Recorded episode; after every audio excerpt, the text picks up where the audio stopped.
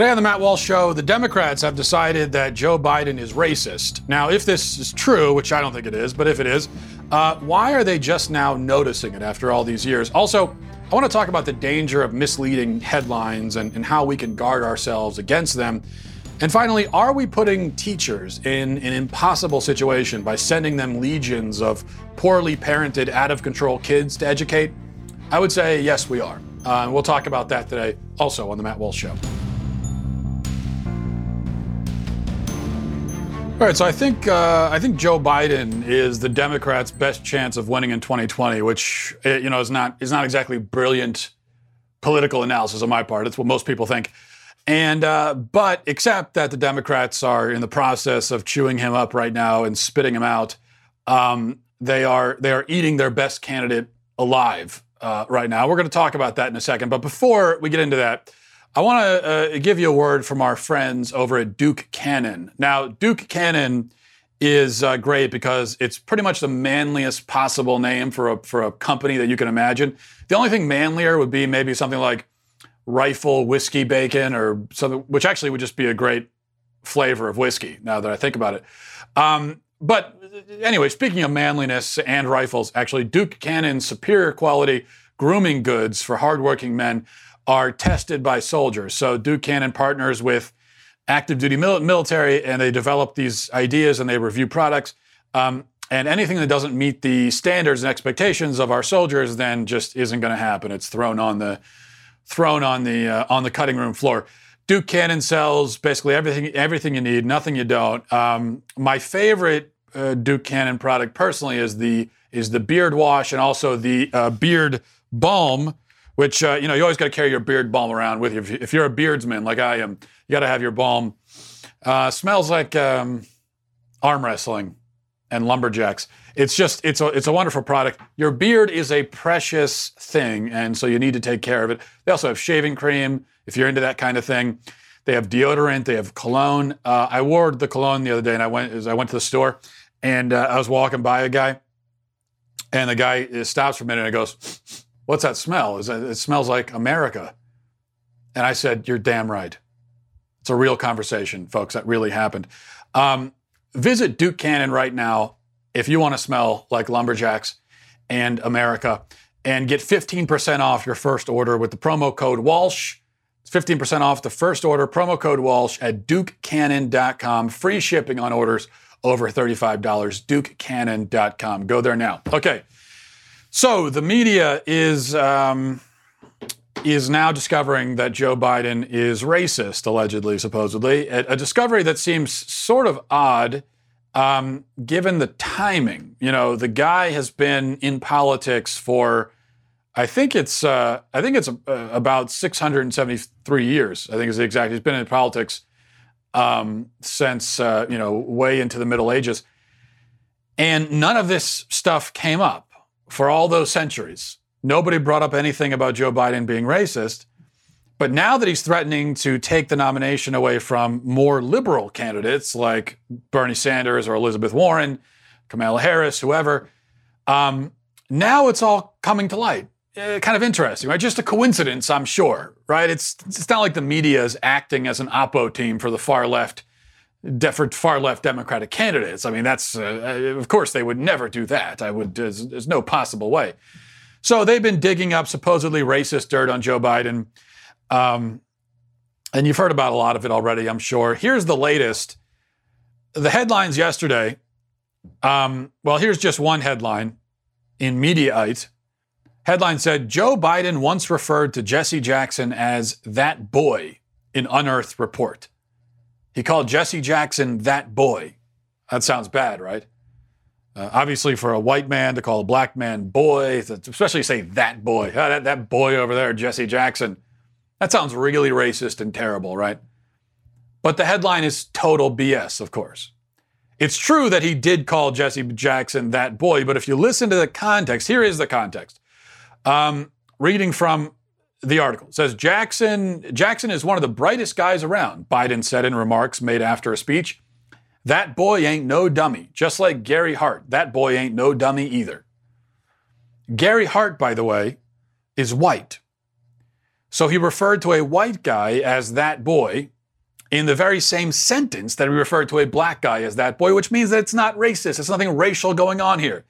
That boy is, it's a colloquialism. It's like if you referred to a woman, he said, uh, you know, you go girl or something to a woman. And then, of course, it'd be ridiculous for the woman to say, oh, did you just call me a girl? I'm not a girl, I'm a grown woman. No, it's it's an expression. It's meant to be a supportive, kind of funny, just colloquial expression. I think we all understand that. So in that context, oh, that boy ain't no dummy, I'll tell you that. Not racist. But um, the media knows that, but they're going with it anyway because they're trying to destroy Joe Biden. Plenty of conservatives as well. Um, you know, uh, kind of a the the enemy of my enemy sort of thing going on. So conservatives uh, usually complain about fake news and media bias and when misleading headlines and everything. But a lot of conservatives are spreading this this this stuff too and going along with it, saying, "Oh, look at this, Joe Biden called Jesse Jackson boy. That's so racist." Now they all know better, of course. They know that it's bogus, but they're doing it anyway. And that's why I hate I hate politics. I hate the bad faith arguing. Everybody argues in bad faith. And I get it, okay? I, I, strategically, I understand. I'm not stupid. I get why conservatives are pretending to think that Joe Biden is racist. He's not racist. He's a lot of things, many of them not good. There's no reason to think that he's actually racist. And if you're a conservative, especially, you know that you know that he, you know that he's not racist. You never were saying that about him before. You don't actually think he's racist. You're just saying that now because he's probably the biggest threat to President Trump. And so you figure, well, we can get rid of him in the primaries. We don't have to worry about him in the general election. Strategically, I get it. So that's why you're going up to the liberals and saying, hey, you know, Joe Biden over there is kind of a racist, isn't he? I don't know. That guy over there seems kind of racist. I mean, it's uh, it's not my problem. It's just uh, I'm just letting you guys know. You might want to do something about Uncle Racist over there. I I understand strategically, but I per- personally I can't I just I, I can't get myself to the point where integrity means nothing to me. And I don't mean I'm not putting myself on a pedestal. This isn't a holier than thou thing. I just I I can't I can't get there. I think a lot of conservatives have gotten there where ends justify the means, honesty means nothing, the truth means nothing, we're just trying to win. But you see, the problem with that is, well, number one, it's it's morally wrong. So I, I mean, that should matter. Um, that's it should matter to conservatives when something is morally wrong. But number two, it's strategically, it's actually very stupid because the whole thing we're trying to fight against in our culture is this morally relativistic, truth doesn't matter, ends justify the means mentality. That's the philosophy, the worldview that the left is trying to establish and it's what we're trying to fight against. So if we become that also, if we adopt that also, then we lose. They win. Even if we get a Republican in there, if we have adopted their worldview, if we have become essentially leftist ourselves, then there's, there's nothing but leftists all around. leftists to the right of me, leftists to the left of me. And they win. They have won. It doesn't matter at that point if you get a Republican in there. If they have completely won the culture because we've given up and thrown in the towel and said, yeah, we might as well just, yeah, sure, whatever, we'll just go along with you. Then who cares? It doesn't matter. Don't you see that? That's the point that um, some conservatives have been trying to make for a long time now. And it's frustrating for us because it seems so obvious.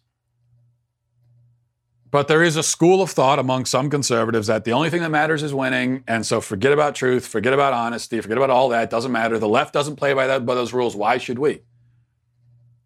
Well, no, those of us on the other side of that fence, we, we, it's not like we're squeamish or something, like we're afraid to mix it up and fight for our cause. I think you know that about me by now. I'm not, I'm not afraid to say anything. I'll, I'll, I'll have these arguments. I'm not squeamish about any of this stuff. I'm just saying, in my mind, this is exactly what we're opposing. If we become what we oppose, then there's no point anymore. I my mission is not to get Republicans elected. That's not what I'm all about. All right. Um, also, of course, the problem is that when you take people out of context and you try to paint them as racist, even though you know better, you can't really act outraged and offended when the same is done to your side? I mean, you can, but why would anyone take you seriously? And that's why nothing matters anymore. Nothing gets done. No conversation goes anywhere. Arguments lead to nothing. Um, neither side has any credibility on anything anymore. And that's the problem. We're all just, we've all just punted our integrity 100 miles away. We're pretending to be offended by the exact sorts of things that we do and say ourselves. So we play the game and accuse the other side of being the only one that plays it when we know that's not true. And everyone knows that everyone else is full of it. We're all looking at each other knowing that the person across the table is full of it and they know that we're full of it, and so it doesn't matter. I say this, by the way, as someone who strongly dislikes Joe Biden. I think that he's a, he's a he'd be a terrible president. I think that uh, he's a bad politician. I don't like him as a person. I think he's a coward, among other things. I mean, this is the guy that abandoned he for 50 years. He held a position against taxpayer funding for abortion, and now he's become a you know radical feminist, pro-abortion um, militant just because that's because he's trying to appease his base. That's cowardly. And so I have no respect for that. But racist? There's no evidence of that. Just because I, I don't like him and I oppose him, that doesn't mean that every insult and every accusation lobbed against him is automatically true. There's no evidence that he's racist. Oh, he said that he worked with segregationists. So what? It wasn't, he, he didn't, it uh, clearly was not meant in a, he wasn't saying, oh yeah, you know, I, because I agreed with segregation. You think he'd be coming out saying he agrees with segregation? Even if that was true, why in the world would he say it? That wasn't the point he was making. He was trying, in fact, he was insulting Republicans. He was trying, the way that I read it is that he was, he was saying, yeah, you know, we got to work with Republicans now. And, uh, hey, I, I don't like it, but I can do it. I mean, I had to work with segregation, segregationists back in the day. Which, yeah, if you were in Congress in the early 70s, you had to work with segregationists. That doesn't mean that you're racist, it just means that you're old. Um, and so he was really smearing Republicans in a dishonest way himself, and we should oppose that. But we shouldn't oppose it by pretending that we think that what he said was racist and he was really coming out in favor of segregation or something, when we know that isn't true. Um, so much of the political discourse, you, you know, you ever have you ever been talking to somebody who's lying to you and you know that they're lying to you and they know that you know that they're lying, but they're continuing the lie and you're just looking them in the eyes and you both know what the, what the score is? And so parents go through this a lot actually with with you know parents if you're a parent this happens a lot of time a lot a lot with kids when they think they're pulling something over on you but then you've got them caught, and then they start to realize that, oh, they're caught, but they stick with the story. And, you know, so that happens. Um, I think that our political discourse is a lot like that, where we're both just lying and pretending to think things we don't think and pretending to be offended by things we aren't really offended by, um, saying, spewing talking points that we don't really believe. And we're saying this to each other and looking each other in the eyes, but we both know that the other person is full of it and they don't really mean it. And so there's this mutual understanding, unspoken, that we're both just really lying. And I don't know, at a certain point, you just get tired of it. You say, I don't know, why am I even going to have this conversation? It's pointless. It's all a game, it doesn't mean anything. Speaking of dishonesty, here's a headline from The Hill. Um, the headline is Laura Ingraham dismisses reparations for slave descendants. We won, you lost. So the headline is that's quoting her that she said, We won, you lost. So based on the headline, it sounds like, well, it sounds pretty bad. It sounds like Laura Ingraham is referring to slavery and saying, We won, you lost. She's referring to slave descendants. She's saying, Sorry, too bad, we won, you lost. Sorry about the slavery. That's what it, that's what they're making it sound like she said, which is incredibly racist. You think this woman lose her mind? Again, even if she is that racist, why would she say that publicly? Um, so that's what you think if you just read the headline that this is an incredibly racist woman who said something monstrous. But that, of course, is not actually what happened. If you read the article, you discover that this headline is flatly dishonest and lying. That is not what she said. Let's read the article that The Hill provides says Fox News' Laura Ingraham dismissed the idea of reparations for the descendants of slaves on her podcast Thursday as do overs Ingraham played a clip Thursday of author Ta-Nehisi Coates uh, blasting Senate Majority Leader Mitch McConnell. Uh, Ingraham's guest, Kentucky State professor Wilfred Reilly, said reparations would open the door to Native Americans calling for the same. Riley said, I mean, obviously, both white and black soldiers, frankly, took this country from the Indians, the first people. Um, Ingraham responded, People would argue that the whole world, and I would, the whole world has been reshaped by people taking other people's land. It's called conquest. There was an argument sometime, I think it was in the 1980s. There was a quote um, describing world politics We won, you lost, that's that. And that's just the way, she, way it is, she added. Okay, so the we, we won, you lost was not in reference to slavery. It was not in reference to, to reparations. It was not in reference to uh, the slave descendants. It was in reference to um, conquest. And she was quote, she was paraphrasing a quote in reference to conquest and basically saying this was the way of the world for thousands of years. And she's right about that. That was the way of the world, conquest. Every everyone did it. Doesn't make it right, but um, this is a point I've made before that for us to sit back and and uh, and bemoan um, uh, Europeans and, and, and whites stealing land and so on.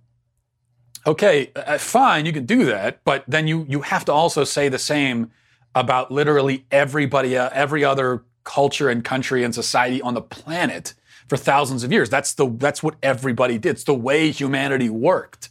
It's the way that societies grew through war and conquest. Doesn't make it good, doesn't make it okay but you have to look at it in a historical context. That's what she's saying. She is not talking about slavery and saying, you lost. So this headline is not, not just misleading, it's, it's, it's libelous. Because the people who write the headlines, they know, okay, they know that most people are not going to bother to actually read the article, right? Most people aren't going to bother to read the article. What most people do is they just uh, they just they they read the headline and uh, they think and they react to it and they say, "Oh, that's terrible. How could Laura Ingraham say?" It? And then and then rather than moving on, they actually still share, even though they haven't read it, they share it, not taking any time to actually investigate it for themselves. They'll still share it and then pass on the misleading information. And of course, the media knows that um, that's the way that it works. And so they they know that they can they can put whatever they want into a headline, and they can they could put it in the headline and then admit in the article essentially that they were lying in the headline, and it doesn't matter because 90% of people will not actually read the article. All right, which which is why um, I would strongly recommend that uh, if you're going to, it's a really basic thing, but if you're going to share something on social media, maybe take the time to read it. Just take a couple of couple of minutes. It probably isn't very long. They don't write long articles these days because they know that we all have the attention spans of uh, of, of squirrels. So uh, take a couple of minutes and read it if you're going to share it. If you th- if if you're going to take the time to share it, at least know it is what, what it is you're sharing. We always complain about politicians who pass bills, right, without reading it. They're going to pass it without knowing what's in it. Well, we do the same thing. We share news articles and headlines and we spread rumors and lies and stuff, uh, so oftentimes unknowingly, because we're sharing stuff without actually knowing what it is we're sharing, which is kind of mind boggling. And I don't really get it. What act, what's the motivation? I mean, why if you if you're so interested in it that you feel like you have to let your 500 Facebook friends know about it, if it's that interesting to you, then why wouldn't you read it? And you can't claim, you can't say, oh, I don't have time to read it. And I'm so busy. I'm so, you're not busy. It's why you're on Facebook. If you're busy people aren't on Facebook sharing news articles. If you're doing that, it means you're not busy. In fact, we're all a lot less busy than we pretend. We always try to use busyness as a justification for our laziness. Meanwhile, we're you know we're, we're all day we're, watching TV, watching Netflix. We're so busy. Yet Stranger Things season three is going to come out on July 4th, and we're all going to watch like the whole season in two days. But we're so busy. Oh, I'm so busy. Oh my gosh, I have no time for anything. I'm such a busy. I don't sleep. I don't eat. I'm so busy. But oh yeah, I watched uh, I watched literally 10 hours of TV in the last two days. But I'm so busy. right? All right. Um, yeah, let's see. Uh, let's see what else here. I I wanted to play this for you quickly. Um, this is a video. I'm not. I'm not sure where it's from exactly. Uh, speaking of sharing things without knowing what's in them, well, that's because in this case it doesn't actually matter. This is obviously from some preschool or kindergarten uh, graduation ceremony, and uh, this was shared on Twitter by a verified Twitter user named Auntie Anna, what what she goes by on Twitter anyway, who's a news editor for The Root, and uh, she shared this video while apparently laughing hysterically. She said uh, she shared it, and the caption that she that accompanied the the video was um, "I cannot stop laughing." So that was her caption. She thinks it's hilarious. I, I'm not so sure that it is very funny. You tell me what you think. Here it is.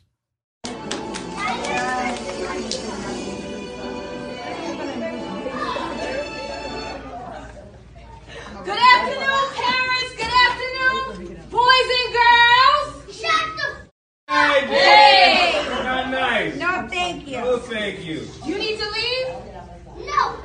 Okay. Oh, he's out. Yeah, he's out.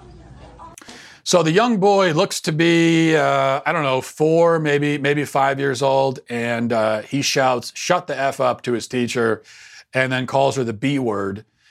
And as I said, some people find this funny. Um, it is not. It's not even a little bit funny. There's nothing funny about it. This and this is something that I see videos like that, and it takes me back, uh, not nostalgically. It takes me back to memories I don't like to recall of my experience in public school. And uh, I used to see this thing all the time in public school. And I, I went to a school that was supposedly in the top 5% in the country academically, I believe. Yet this, for 13 years of K through, uh, through 12, this this kind of thing was common where you would have kids that would cuss out teachers, shut the F up, call them the B word, verbally assault them, sometimes physically assault them. Common. It was common for me, again, in a supposedly good high school. Can you you can only imagine what goes on in schools that are uh, let's say in the bottom 5% academically. And this is what teachers deal with. And they deal with it. Now, I watched that video, and my anger that I feel is number one, directed at the people who think it's funny. Number two, my anger is, is my anger is not directed at the kid at all. Okay, if that kid was 17 years old, then yeah, I'd have anger at the kid because you're old enough at that point where you should know better, even if you weren't raised to know better. At a certain point, you got to start figuring it out as a as an almost adult. But as a four or five year old kid, you you only know um, what you've been told by the adults around you. You do and say what you see and hear them doing and saying. So that you're you're you are a walking reflection of what you see the adults and other people around you doing. That's that's the case for any for any four or five year old. So if they're acting it, it, with if they're acting horrifically like that, then it is 100% a reflection of how they're raised. So that kid, um, now my, so I, I, have a, I have five, well now they just turned six. So I've got six year old kids. I've got, we've got a, an almost three year old. They, they have their moments, believe me, of acting out and being disrespectful. And we, tr- we work with them about that. We, we discipline them. Um, no kid is perfect. I am a hundred percent certain that my kids would never, ever talk to an adult that way. They wouldn't even know how to talk to an adult that way. If they ever did talk to an adult that way, uh, the consequences would be would be severe. But they never would. I'm 100% certain they never would because they just don't have that in them. Because the, we don't treat them that way and we don't treat each other that way. They don't see it, they're not around it they wouldn't know to act that way. So if a kid is acting like that, it's because that's how he sees the adults in his house acting, and that's probably how they act towards him. If a kid is saying shut the f up to an adult, you can I guarantee you that that he has been told shut the f up by adults many times in his life. And that's why he's acting that way. So if you laugh at that, in other words, this is a victim of neglect and abuse. 100%. Laughing at that is no different than if that kid came in with welts and bruises all over his face and you laughed. Because that is welts and bruises on the face. That's a sign of abuse. A kid acting like that is a sign of abuse. You are laughing at a sign of abuse. You are laughing at this kid's abuse. And I, I, can't imagine it. I just can't. This is what teachers have to deal with. You know, I, I, I am not shy about criticizing the public school system. I'm not shy about criticizing teachers when they deserve it, and oftentimes they do. But we also have to acknowledge that teachers are put in an, in an impossible situation when they have kids like that. These are broken children who have been broken by their home environments.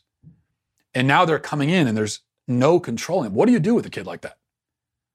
He's not your kid. Uh, you only see him for a few hours a day.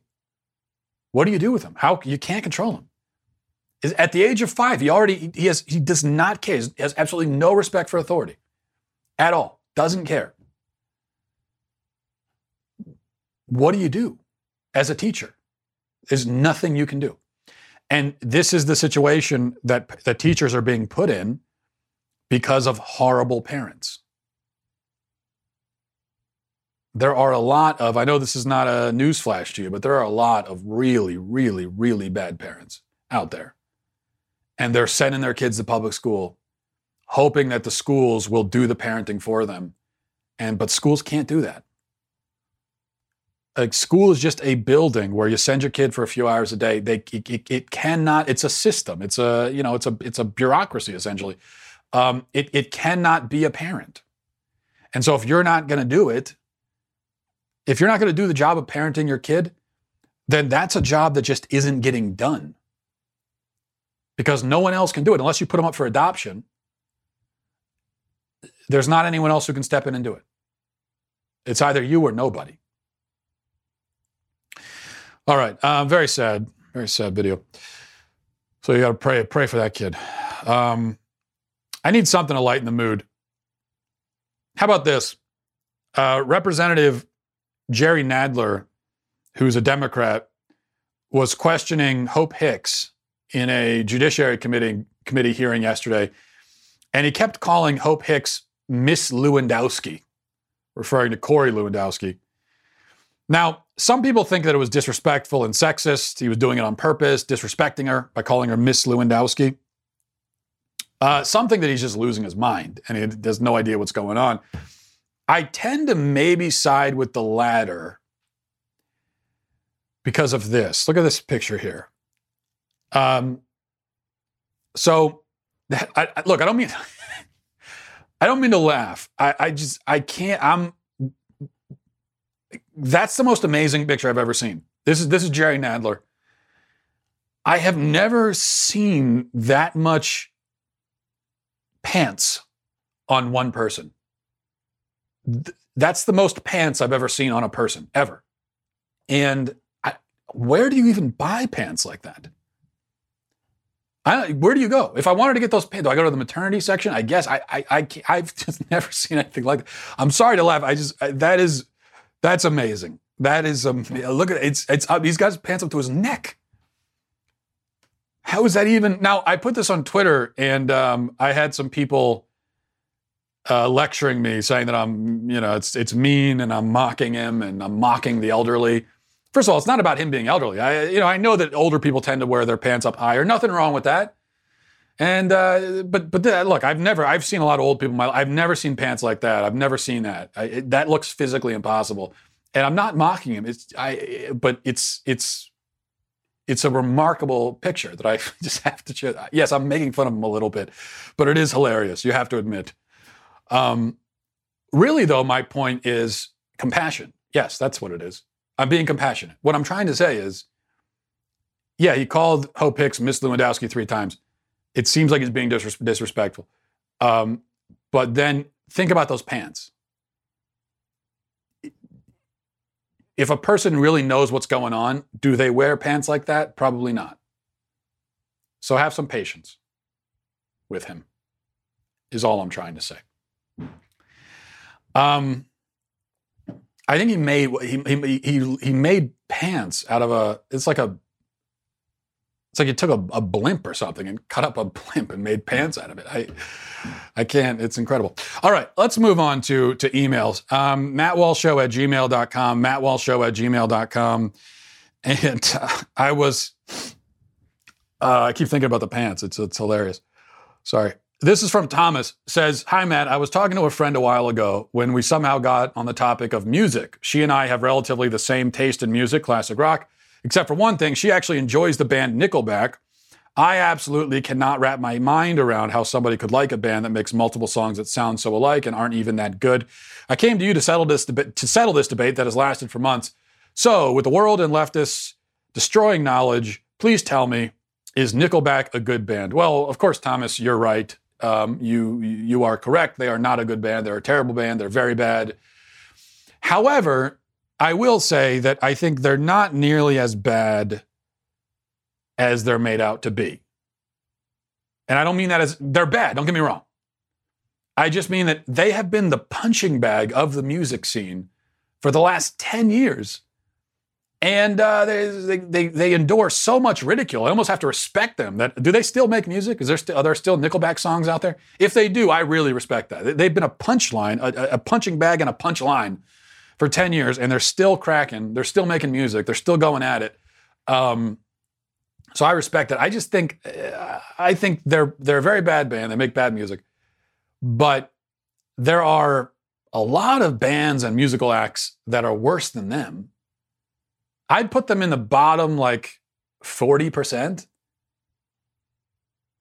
You know, uh, but there's so there are a whole bunch of bands that are worse that don't endure anywhere close to the same amount of ridicule. And that to me is simply unfair. What I guess what I'm trying to say is let's spread our ridicule around, spread the ridicule around, be, be more egalitarian, be more, uh, we, we need to be uh, equal in our dispensing of ridicule to bad bands uh, and not, and not f- foist it all on Nickelback. All right, uh, let's see what else we got here. This is from Nick says, Hey, uh, hello, Mr. Walsh. I've recently become a listener and huge fan of your show. This is in spite of the fact that I'm blind, thus, I cannot even cast my eyes upon your stunning appearance and your famed beard. My dad is an atheist, and I have been a Christian for about four years. We were discussing an argument that uh, objective morality could not exist without the existence of God. He thinks that the ideas of right and wrong could have come about through evolution and what was most beneficial to the survival of the human species. As evidence, he cited the most intelligent monkey slash ape species, who seem to live in a fairly ordered social structure, yet do not have the rational capacities that humans do. He thinks they still have the same, they still have some sense that killing, stealing, etc., is wrong. What do you think about the idea that morality could come about through evolution alone? Why would we evolve to do what's best for the species as a whole rather than looking out for ourselves only in a Hobbesian state of nature? Any good authors you know of on the subject? So I think there are a few problems, Nick, with the theory that morality evolved. Um, first of all, yes, your dad mentioned some apes who seem to have rudimentary, some rudimentary moral sense. I'm not sure I agree with that. Um, I think we tend to um, anthropomorphize animals, and sometimes we'll see animals doing something or acting in a certain way, and uh, we'll assume we'll, we'll, we'll, we'll kind of imbue human qualities into it, where I think it's not really appropriate. Um, uh, for instance, you'll see a picture of an animal kind of standing over a dead animal, and we'll think, oh, isn't that so sweet? He's weeping over the animal. He's mourning the loss of his fellow fox or dog or whatever. Uh, maybe there's something like that going on, but maybe not. Maybe he's just about to eat the thing's body. I mean, it's it's that's probably more what's happening there. So, um, but in any case, what we certainly know is that no other species has the capacity to formulate the kind of sophisticated moral system that we have. We are the only species with a sophisticated moral system. We're the only species that's capable of real benevolence, and also the only species capable of real cruelty. And that's why, um, for, for all that your dad says about, well, look at apes and monkeys, well, I would ask your dad, does he think that if an ape kills another ape, we should put the ape in jail? What about it when an ape uh, has sex with another ape without getting consent first? Should we put him in jail for rape? Should we start trying animals? I'm thinking your dad would say no, that's ridiculous. And why would he say no? He would, I assume, say, well, no, you're not gonna put a, you can't put a monkey or an ape in jail for murder. They, they don't know what they're doing. They don't have the same sense that we do. They're not, um, they don't have the same awareness. They don't have the same culpability. Well, yes, exactly. We're the only ones with that culpability. Um, but that's kind of weird from an evolutionary perspective. Because if this kind of thing just evolves by chance, it would seem mathematically certain that other species would evolve it too, yet none have. Millions of species on Earth, we're the only ones who evolved this rather peculiar ability to see right and wrong. Um, or I guess to, from an evolutionary standpoint, if there's no God, to invent uh, uh, the concepts of right and wrong. It seems odd that we're the only ones who did that. Also, from a purely evolutionary standpoint, remember the only point of life is to reproduce and sustain the species. And the idea behind evolution is that uh, those qualities which help t- towards the propagation of the species and the survival of the species, those qualities are going to be passed on, while qualities that interfere with propagation and survival will die away. And that's because, as the theory goes, um, if, if a certain member of a species has certain qualities uh, due to whatever genetic mutations or whatever, that cause him to act in a way that's more advantageous for survival and propagation, well, then he's going to survive and he's going to reproduce. Whereas those that lack the qual- that, that quality will die off quicker, and then that sort of strand will sort of fade away while his strand will continue. And then that's how you have um, evolution through natural selection. And without a God, then that's all that's going on. There's no there's no guiding force, there's no intelligent design, there's nothing like that. It's just it's pure blind evolution and genes kind of doing what they do on their own. Well, if that's the case, then we have to ask, what about something like rape? Rape propagates the species. Um, rape has evolutionary advantages. And that's why, with many species of animals, rape is the only way, basically. Now, we don't call it rape again because they don't have the culpability that we do. But for sake of argument, for a lot of species of animals, rape is the only way that they that they reproduce. Um, you'll see in a lot of species, the male dominates the female. There's no consent or anything, whether the female wants to or not, dominates the female and reproduces. Yet, um, with our in our species, we have developed this idea that it's wrong. Now, it seems to me that it shouldn't have worked that way if it's all about evolution. Genghis Khan has 16 million descendants today. 0.5% of the population is descended uh, from this one guy. 8% of the guys and of the men in, in the Mongolia area are related to him. Why? Because he went around raping and pillaging. He raped hundreds, if not thousands, of women. He propagated the species more than probably anyone else on earth. So we see again the evolutionary advantages of sexual domination. He was able to spread his seed, as it were, across the entire world. He has 16 million descendants. Um, yet, yet we still, still as a society have have developed this idea. We believe or I would say we haven't developed the idea, we recognize the truth that rape is wrong. Every society, every culture condemns it, even though it still is it still happens in every culture. Um, but how is that? The by the by the evolutionary model, the pro-rape folks like Genghis Khan should have passed on their pro-rape genes and created a whole human race full of pro rape people. After all, again, these are the people who had the easiest time propagating, reproducing. They're passing on those genes. Um, And that's all you have is just material, right? Genes, genetics. And, and so that's where everything stems from, even morality. And so that's how evolution is supposed to work.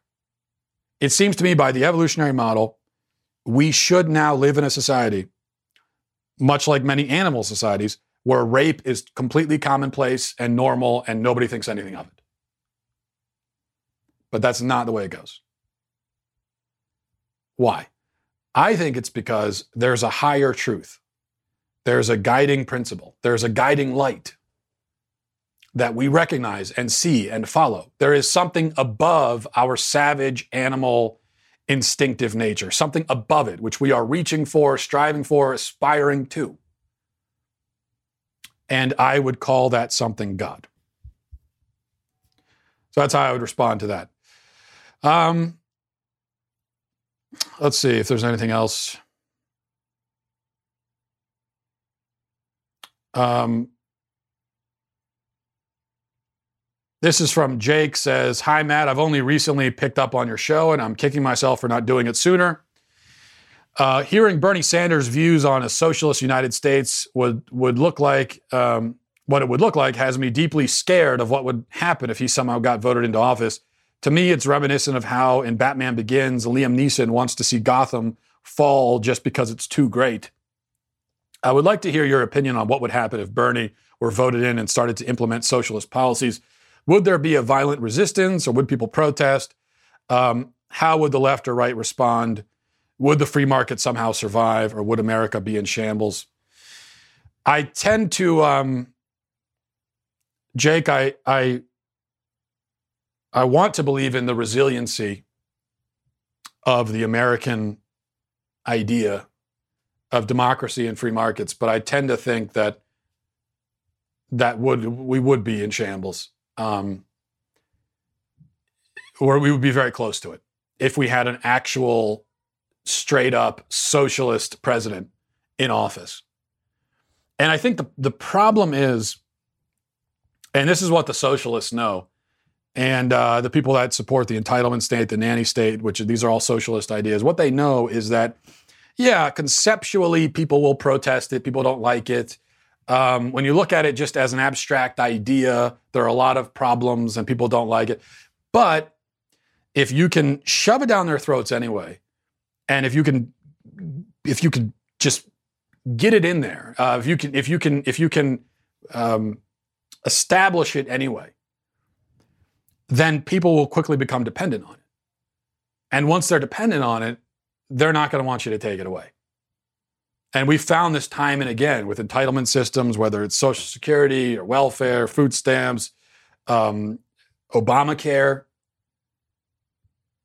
Once, yeah, you have an argument about it, people don't like it, they protest. Once it's in, though, once you've started it, you've gotten people on it, they're hooked and now you have them.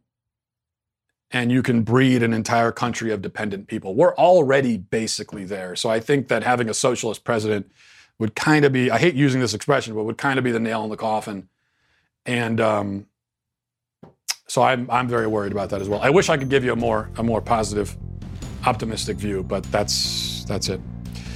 Have a good weekend, though. Anyway, we'll leave it there. And um, hope you have a great weekend. Thanks for watching. Thanks for listening. Godspeed.